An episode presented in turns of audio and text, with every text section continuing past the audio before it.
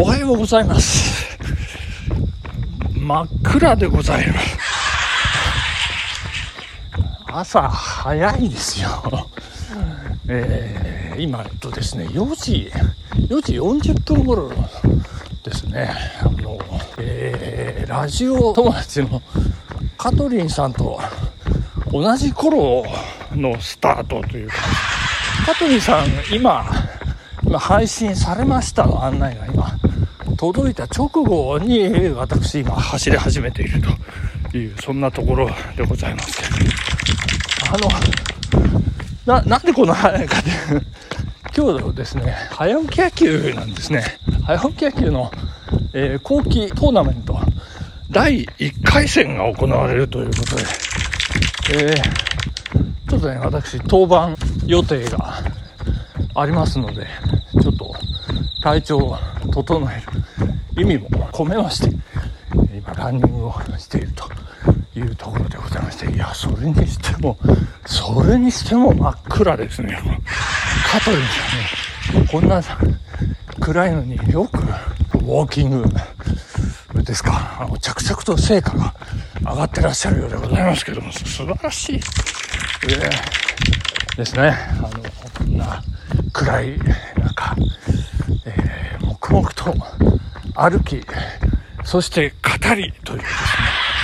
これ暗いとですね、あの、何が困るかって、ラジオ収録のですね、スタジオとしての機能がほぼ失われるという、これどういうことかと言いますと、この準備品が全く見えないという。でもですね、私、走り始めてからですよ。走り始めてから考えました。もう、スマホのライトを点灯いたしまして、もうなんか、こう、照明さんが準備品を照らしてくれていると、そんな感じで、えー大丈夫な感じに なりましたんで、ちょっとここ、数日滞っていた、えーベスト10進めていきたいというふうに思っております。はい。私の推し本ベスト 10! ちょっと辺りをキョロキョロしながらの推し本ベスト10でございますけれども、本日は第3位の発表でございます。第3位は、ないいんですよね。第3位ですよね。あれ？ちょっと待ってください。えー4本はどれを取ってもって言いましたよね。どれを取ってもですよね。そして、そして、あ、いいんです、いいんです。そして、ガザラの豚、中島ラモンを紹介しましたよね。しましたよね。えー、第3位は、ノルウェーの森、村上春樹。はい、ここでやってまいりました。村上春樹でございます。まあ、春キストなんていう言葉ができるぐらい熱烈なファンが多いんでございますけれども、まあ、特に私別に春キストという感じではありません。ただ、このノルウェーの森はですね、上下間ですね。まあ、どっちかが深いグリーンで、どっちかが深い赤なんですけども、どっちがどっちだったか。これ、ハルキストじゃないからわからないんですけど、えーこのタイトルはですね、いや、その作品のこう、素晴らしさが、まあ、そのハルキストじゃなくても、ここにランクせざるを得ない素晴らしさということで皆さんご理解をいただければと思います。1987年の作品でございます。えっ、と、私、東京へ出てですね、まあ、当時は、これ、高校3年、いや違う、大学、大学3年生、えーだったんですけれども、あのー本当に一人暮らしでね、まさにこの主人公とこう被るというね、直子というもう可憐な彼女が出てくるんですけれども、その彼女とのね、もう本当に淡い恋の物語ですね。えーそして直子だけではない、まあ、彼女を取り巻く、まあ、いろいろな人間関係その主人公僕という主人公ですね、えー、取り巻く人間関係も織り交ぜながらこう若者が成長していく心の成長。まあその直子の闘病生活っていうのがねストーリーの根幹にあるんですけれども。まあこれがですね多分これ今読んでも涙ボロボロなんじゃないかと思うんですけど。もう本当にラストはもうこの物語はもう涙ボロボロなくして読み切れないという感じの作品でございます。はい。ということで、えー、第3位なんですけども、この私、村上春樹はですね、最初、えー、1900ですね、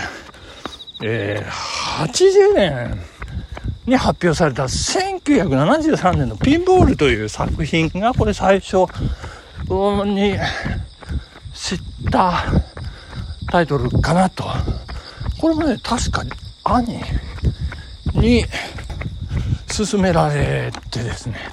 読んだかなというふうに記憶してますね。そして、えー、その一つ前ですね、1970 9年、風の歌を聴けというね、これ、あの、群像新人文学賞を受賞している、もう彼をメジャーにさせた作品なんですけども、ま、これがですね、映画化されておりまして、えー、小林薫主演ということでですね、あの、今やもう押しも押されませんが、えー、もう名俳優、名優でございますけど、彼が二十歳の時なんですよね。もう裏若き青年という感じでですね。そして親友のネズミが、え巻上光一というね、